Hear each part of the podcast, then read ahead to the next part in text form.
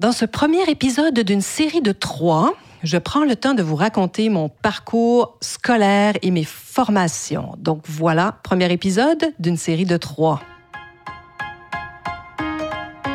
Bonjour à tous, ici Nata, votre animatrice du balado Nata PR School. Vous êtes un entrepreneur ou un directeur de marketing et vous êtes sur le point de lancer un nouveau produit ou service? Ou vous vendez vos produits depuis un bon moment déjà, mais vous souhaitez savoir comment augmenter votre visibilité, vous faire connaître et toucher plus de clients? Chez NataPR, nous traitons tous les jours avec de vrais clients et nous vous enseignons des solutions RP faciles, amusantes et honnêtes. Vous apprendrez ici les étapes simples pour combiner la force des relations publiques aux médias sociaux dès maintenant. Suivez-nous.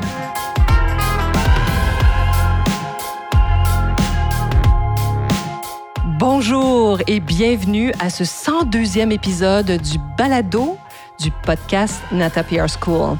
Alors, une série un peu différente hein, dans les trois prochains épisodes. Alors, j'ai eu envie de vous raconter mon parcours personnel et professionnel parce qu'on me pose souvent cette question, donc j'avais envie de répondre hein, à tous ceux qui se demandent comment on arrive à fonder une agence de relations publiques qui a aujourd'hui plus de 20 ans d'existence. Même quand je dis ce chiffre, même moi, je suis encore étonnée. Alors, on commence. Alors, mon nom est Nathalie Bibot, euh, Nata. Alors, vous allez voir un peu plus loin pourquoi le fameux Nata, Nata PR. Je suis née aux États-Unis, donc j'ai donc la nationalité américaine et canadienne. Mes parents, eux, ont choisi de venir vivre au Canada quand j'étais encore très jeune. J'ai donc fait mes études en français qui est ma langue maternelle dans la province de Québec, hein, au Canada. Donc, je suis pour certains une Québécoise, pour d'autres une canadienne française. Des fois, c'est un peu compliqué, l'identification euh, hein, pour nous, les, les, Canadiens qui parlons français.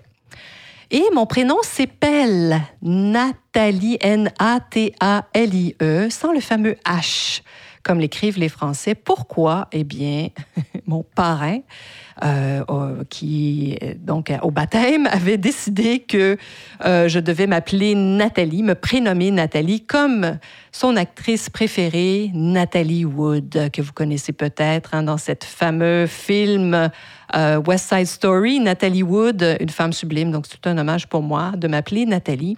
Et on l'écrit bien sûr comme elle et comme les Américains ou les anglophones écrivent Nathalie, c'est-à-dire N-A-T-A-L-I-E, sans le fameux H. J'ai mis du temps vraiment à trouver ma voix. Euh, pourquoi? Parce que j'ignorais vraiment pendant longtemps ce que j'allais faire dans la vie. Bon, quand on est petit, euh, je me rappelle d'avoir déjà dit très jeune, euh, avant de comprendre ce que je disais, que je voulais devenir journaliste. Alors donc, en quelque part, c'est pas très loin en étant dans les relations publiques. Mais j'ai toujours envié mes amis qui, eux, savaient très jeunes qu'ils voulaient devenir médecins, avocats ou ingénieurs, vraiment. Je trouve d'ailleurs que ces jeunes ont, beaucoup de chance. Hein. C'est comme s'ils avaient des jeunes vocations euh, très jeunes. Il y a des gens qui savent aussi, encore plus jeunes, qui veulent devenir, euh, avoir une entreprise. Mais ce n'était pas mon cas quand j'étais, disons, quand j'avais 13, 14, 15, jusqu'à 17, 18 ans. Même plus tard. Ça m'a pris quelques années avant de savoir. Mais j'aimais les, mathématiques, j'étais douée pour les maths, comme on dit. Et j'adorais la musique, la musique classique. Donc, après mon secondaire 5, ici dans la province de Québec, à l'âge de 17 ans, j'ai décidé de m'écrire dans un programme en sciences pures au niveau collégial. C'est les deux années qui précèdent pour nous euh, les études universitaires. Et ces deux années donc euh, d'études en sciences pures allaient pouvoir me permettre de choisir un programme de génie à l'université, donc j'avais envie de devenir ingénieur, ne sachant pas trop si c'était la bonne idée ou pas. Mais après une année dans ce programme de sciences pures, euh, où vraiment j'avais plus de plaisir, je ne retrouvais pas le plaisir que j'avais eu dans mes cours de sciences et de mathématiques, et j'ai commencé à remettre en question euh, cette, cette possibilité de devenir ingénieur. J'ai aussi rapidement réalisé, dans le fond, hein, j'ai eu un espèce de AA moment à un moment donné, que euh, je suivais des cours où il y avait très peu de filles. Donc, les gars avec qui j'étudiais, ben, ils allaient un jour, sans doute, devenir mes collègues de travail. Hein, parce qu'il faut se rappeler, dans les années 80-90, euh, la profession d'ingénieur était encore vraiment majoritairement masculine. Donc, peu de filles dans mes cours. Des fois, j'étais toute seule. C'était des drôles d'années pour moi, puis j'étais, euh, je me sentais un peu mise de côté, voilà. Bref, j'ai réalisé que si je poursuivais dans cette voie, que les gars qui m'entouraient ben, allaient devenir mes collègues de travail. Et là, j'ai eu des doutes. J'étais pas sûre que c'était une bonne idée. Mais hein, que faire? Changer de programme? Ah, c'est tellement euh, quand même des, des décisions importantes quand on a 17 ans, 18 ans. Mais pour étudier quoi? Alors, si vous êtes un peu dans cette situation, beaucoup de jeunes, parfois je dis, c'est souvent des gens qui sont multitalents, ils ont plusieurs talents, ils se demandent dans, quoi étudier. Alors, voici ce que moi j'ai fait. J'ai choisi d'étudier dans ce qui me passionnait, ce que, dans ce que, ce que j'aimais tout simplement. C'est d'ailleurs ce que je dis à des jeunes qui me disent, qu'est-ce que je devrais faire? Euh, en quoi je devrais m'inscrire? Alors, si vous aimez écrire, par exemple, l'écriture est quelque chose que vous aimez, allez étudier la littérature, pourquoi pas, ou la philosophie.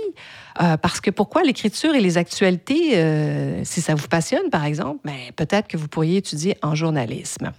Au fait, ce qui est important, je pense, c'est d'apprendre à apprendre. Quand on, on a des talents différents, quand on ne sait pas si on veut devenir un médecin ou une infirmière, là, je crois que c'est important d'avoir une formation. Ça, j'y crois parce que ma formation me sert tous les jours. Hein. C'est une grande discipline quand on, étudie euh, la musique parce que c'est ce que j'ai choisi de faire. Il faut savoir aussi que depuis l'avènement du Web, tout change tellement rapidement qu'il y a plusieurs professions qui vont voir le jour qu'on ne connaît même pas.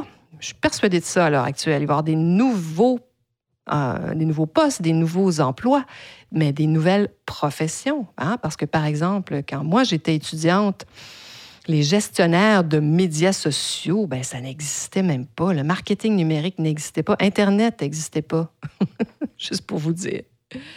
Donc, étudier les arts, la littérature, les langues et l'écriture, ça peut sembler très archaïque, mais je vous promets que ce sont des domaines recherchés aujourd'hui parce que ça reste que ce sont des disciplines qui forment notre cerveau, euh, notre capacité d'apprendre. Donc, moi, je pense que c'est ce qui est le plus important. Si vous ne savez pas hein, en quoi étudier, allez étudier quelque chose qui vous passionne.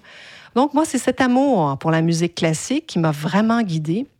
Et je sais aujourd'hui que les êtres humains que nous sommes tous, on performe lorsqu'on trouve dans notre vie ce qu'on aime faire. Ça, c'est vraiment formidable. Donc, trouver quelque chose que vous aimez, c'est vraiment la clé. Trouver quelque chose qui vous passionne. Si c'est le dessin, si c'est l'écriture, quoi que ce soit et allez étudier dans ce domaine-là. Puis peut-être que en cheminant, vous allez trouver votre voie, un peu comme moi. Donc moi, j'étudiais le piano, oui, le piano classique, depuis l'âge de 8 ans. Et j'étais vraiment passionnée par ces études. J'ai beaucoup aimé. Euh, à chaque fois que j'avais des leçons de piano, pour moi, c'était la joie, le plaisir, hein, contrairement à d'autres dont les parents peut-être les ont forcés. Non, moi, on m'a pas forcé. Je voulais apprendre la musique et j'ai eu la chance euh, d'apprendre à travers une grande école, hein, donc de 8 ans à 18 ans, en fait. Euh, j'avais des leçons de piano avec des, des professeurs de l'école de musique Vincent Dindy une grande école dans la province de Québec et j'ai étudié donc ces années qui m'ont amené à faire ce que eux appelaient le lauréat 2. Donc, euh, il y avait des cours dans, dans, ce que j'avais fait qui étaient de niveau collégial. Donc, j'ai pu vraiment facilement changer de programme et m'inscrire donc en musique au niveau collégial et j'ai poursuivi ainsi mes études universitaires aussi en musique. Donc, j'ai dû étudier, euh, oui, cinq années au total, deux années au collégial, trois années au niveau universitaire. J'ai adoré ces années d'études qui m'ont passionnée et m'ont donné envie de, vraiment de me lever tous les matins. Pourquoi? Parce que j'aimais ce que j'étudiais. Ça me donnait envie de me dépasser et, et d'aller plus loin. Cependant, mon talent musical n'était pas celui des génies de la musique classique. Hein. Vous savez ce qu'on va entendre en concert dans les grandes salles du monde entier? Non, j'avais un bon talent, mais j'avais un talent comme on en voit beaucoup. Et je savais que si je poursuivais donc dans cette discipline des études de la musique classique, je pourrais bien sûr enseigner la musique, accompagner des chanteurs ou des musiciens. Mais je me suis rendu compte que j'avais envie de plus que ça et que peut-être j'avais pas la vocation de l'enseignement ou de l'accompagnement musical. Quand on est pianiste, on fait souvent ça, accompagner des chorages. J'ai fait longtemps ça pendant mes études. Donc, avec les années, hein, je me rends compte qu'une de mes forces, c'est la curiosité. Euh, et ça, heureusement que j'ai cette curiosité-là, ça m'a amené encore à, vraiment aussi à faire des constats. Parce que comme je suis curieuse, je me dis que je réfléchis, hein, je, suis, je suis un penseur vraiment éternel. je me disais, mais qui va bien faire une carrière de musicien, de, grands, euh, de concerts classiques ici, là, euh, cette année, au moment où moi j'étudie? Ben très peu, hein, très peu. Même que je me demande s'il y en a eu dans mes trois années à l'université. je suis incapable de vous dire s'il y en a un un étudiant, même des très, très talentueux, euh, qui fait carrière, qui a une carrière de concertiste. Pourquoi? Ben, c'est vous dire comment. Si vous allez entendre un pianiste, comment ces gens-là sont, sont, géniaux. Ce sont de véritables génies, ça c'est sûr. Donc, ma curiosité, hein, ça m'a amené à faire des recherches pour me dire, ben, qu'est-ce que je vais faire avec mes études en musique? Et je suis tombée sur un cours de la gestion, un cours hein, vraiment sur la gestion des entreprises culturelles à l'École des hautes études commerciales, donc euh, à, HEC. Et ça, ça a vraiment capté mon attention. Je me suis dit, ah, peut-être que je pourrais mettre à, profit hein, mes, connaissances musicales. Donc, je me suis inscrite et ça a été une révélation. J'ai adoré ce cours. Et là, je me disais, bon, il faut que je pousse ça plus loin, il faut que j'aille une formation encore plus, euh, plus profonde. Hein.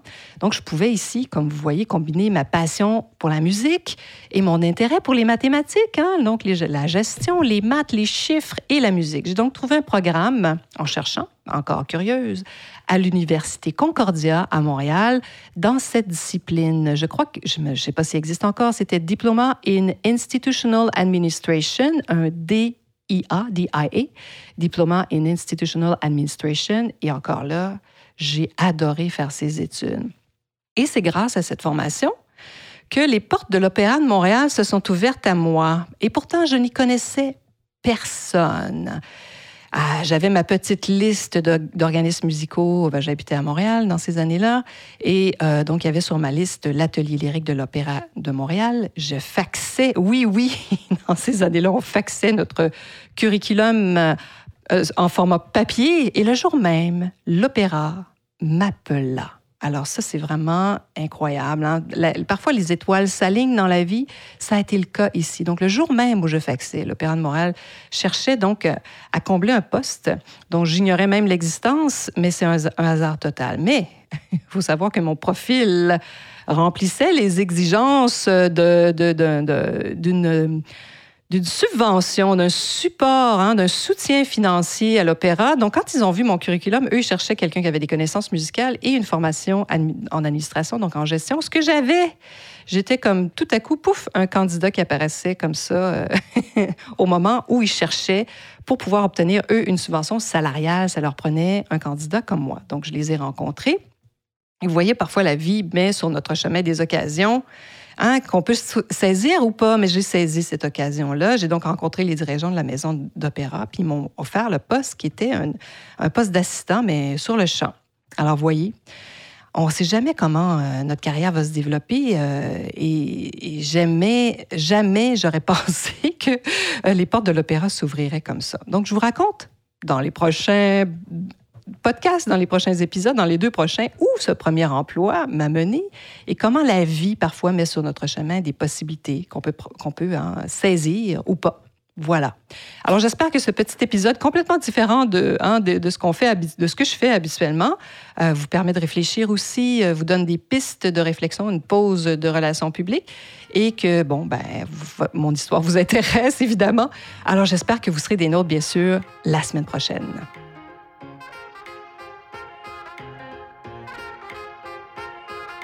Vous êtes curieux et souhaitez en savoir plus sur comment implanter des stratégies de relations publiques?